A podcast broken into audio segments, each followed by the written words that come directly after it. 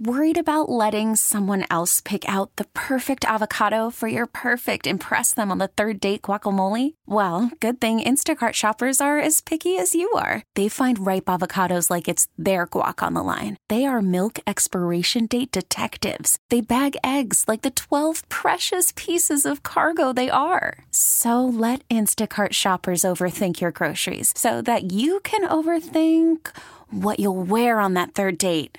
Download the Instacart app to get free delivery on your first three orders while supplies last. Minimum $10 per order, additional term supply. Hey, Rob Bradford here. I have set out on a mission with my good friends at FanDuel to prove what I have known for some time baseball isn't boring. Now I have a daily podcast to prove it with some of the most notable people in the baseball world screaming baseball isn't boring from the mountaintops or at least agreeing to come on our show. Players, managers, GMs, and yes, even the commissioner of baseball, Rob Manfred. It has been a constant wave of baseball's most powerful voices. So join the revolution, subscribe, and soak in Baseball Isn't Boring. Listen on your Audacy app or wherever you get your podcast. You'll be glad you did. 97.1 FM Talk. On demand audio. In a letter today to parents, the school superintendent at Siouxland Christian School in Sioux City announced certain staff members will be armed on campus. That story out of Iowa, uh, I, and I support what they're doing out there, is they're going to start allowing having teachers who are trained uh, to carry weapons at schools so that uh, the superintendent said it's pretty simple. I don't want there to be an incident here where I have to come forward and tell you I didn't do everything I could to protect your children. Yeah, and now I'm relieved to see that there's a similar effort happening here in the Missouri. We have Missouri State Representative Chris Dinkins on the line with us this morning. Representative, good morning. Good morning. Tell us about what you've introduced here because I, I think this is a fantastic idea and much needed.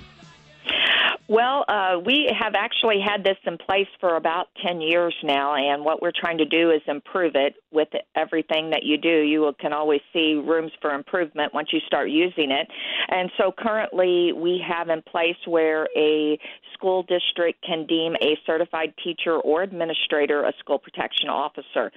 Um, however, after visiting with one of my school superintendents, he said that he has other people who work in the school that may not be a certified staff member, such as a technology coordinator or maybe a janitor or maintenance engineer, um, that would be more confident, more qualified uh, to serve in that role. And so, what we're looking to do is to add or other designated personnel uh, to the current legislation. Is well, there any cap on how many people you could have at one particular school? Uh, there isn't, and you know this is all about local control and what each school district thinks they need uh, to fulfill that role.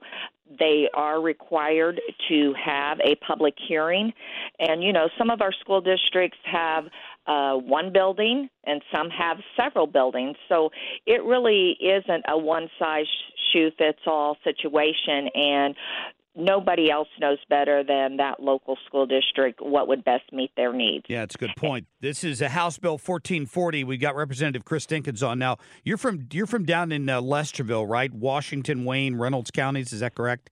Iron County. Correct. So, yes. so I and you've been a teacher down there as well. I understand. So, my guess is this is not about forcing it down anybody's throat, but giving districts more options because I would guess the more rural school districts are going to embrace this more quickly than we're going to see it here in the greater St. Louis area. You are absolutely correct. And as a matter of fact, it was uh, one of my school superintendents in Iron County that brought this to my attention and the reason that I filed the bill. Now, in these rural areas, there are a lot of uh, small cities, communities that do not have any city police officers. So they are dependent upon the sheriff's department or the highway patrol when they have an issue arise. So it could take up to 45 minutes. That's not uncommon. That's probably about normal for one to get on the scene if they're in another part of the the county. So this is very much needed.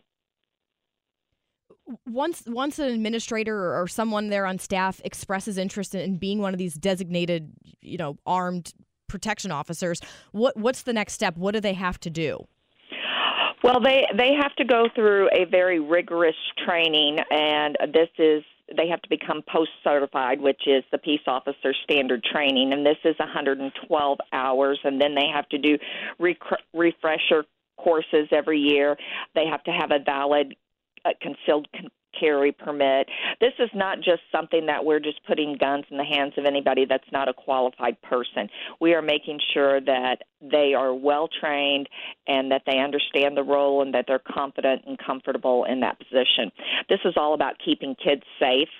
Uh, you know, I had some concern in the past about uh, teachers, and maybe we should just change it to no teachers and just uh, non certified staff members. And it's like we want the best person, whether they're a teacher or whether they're the technology coordinator or whomever they are. We want the best person to serve in that role. This is all about keeping kids safe.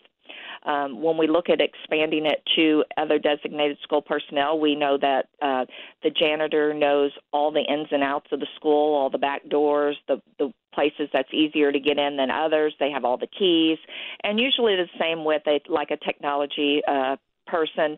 They also usually have the keys to all the the rooms and uh, know know the whole building layout better than uh, one individual teacher. Good. Uh, Missouri Representative Chris Dinkins with us from District 144. This has been referred, I see, to the Elementary and Secondary Education Committee now. Yes, it has, and as a matter of fact, I will be presenting that bill here uh, shortly this morning. Good. I mean, do you? I know sometimes as as a, as a representative, uh, you you get a feel for whether or not your legislation has support or has legs. How are you feeling about this? Have you gotten feedback from some of your fellow legislators there? Um, you know, I don't look for there to be a whole lot of opposition. This has passed off off the House floor and into the Senate uh, a few times before, uh, so it's always came out of committee either with no opposition or very little. Last year it passed off the House floor and went to the Senate uh, 120 to 25. Wow. Um, usually there's only a very few uh, people that are opposed to it, and they're usually the ones that are generally opposed to guns in general you know, I know this still has some more hoops to jump through, but have you already had any people, any administrators or staff members reaching out to you saying, yeah, I'd like to be one of these people?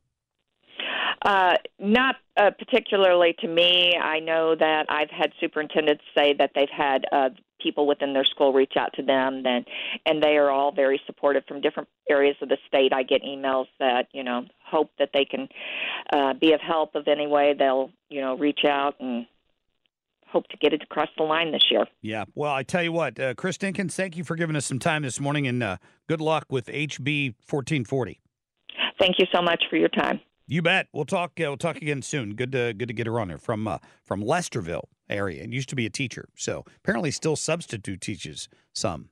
Down I'd like to have her as my teacher. You Yeah. know what I mean? Yeah. I'd like to have some common sense people there. Well, and again, uh, she stressed, and this bill has been around for a while. It's been okay for districts to do this. Not a lot of them in the listening area here have taken them up on it, but some have, and th- they may not even make it very public that they've done that. But it does require a certain level of training. They're not they're not letting just anyone go do that. 100, what was it, 120 plus hours Well, she said. of There re- training? requires um, Mhm. it has to be from a certified org- uh, agency that is that is allowed to do that training. And I see here in the legislation that she's proposing to, to make these adjustments that if, if that gun, for example, were to leave that person's body, like if, if they were to give it to somebody else, even on accident, that would absolutely be, they would be removed immediately from that position and they could be terminated. They could be fired. Wow. So, I mean, they're taking it seriously, Yeah. at least under Uh, her proposal. Good, uh, good subject matter there.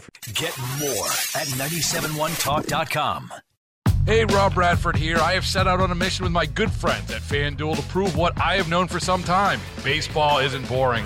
Now I have a daily podcast to prove it with some of the most notable people in the baseball world screaming baseball isn't boring from the mountaintops or at least agreeing to come on our show. Players, managers, GMs, and yes, even the commissioner of baseball, Rob Manfred. It has been a constant wave of baseball's most powerful voices. So join the revolution. Subscribe and soak in Baseball Isn't Boring. Listen on your Audacy app or wherever you get your podcast. You'll be glad you did.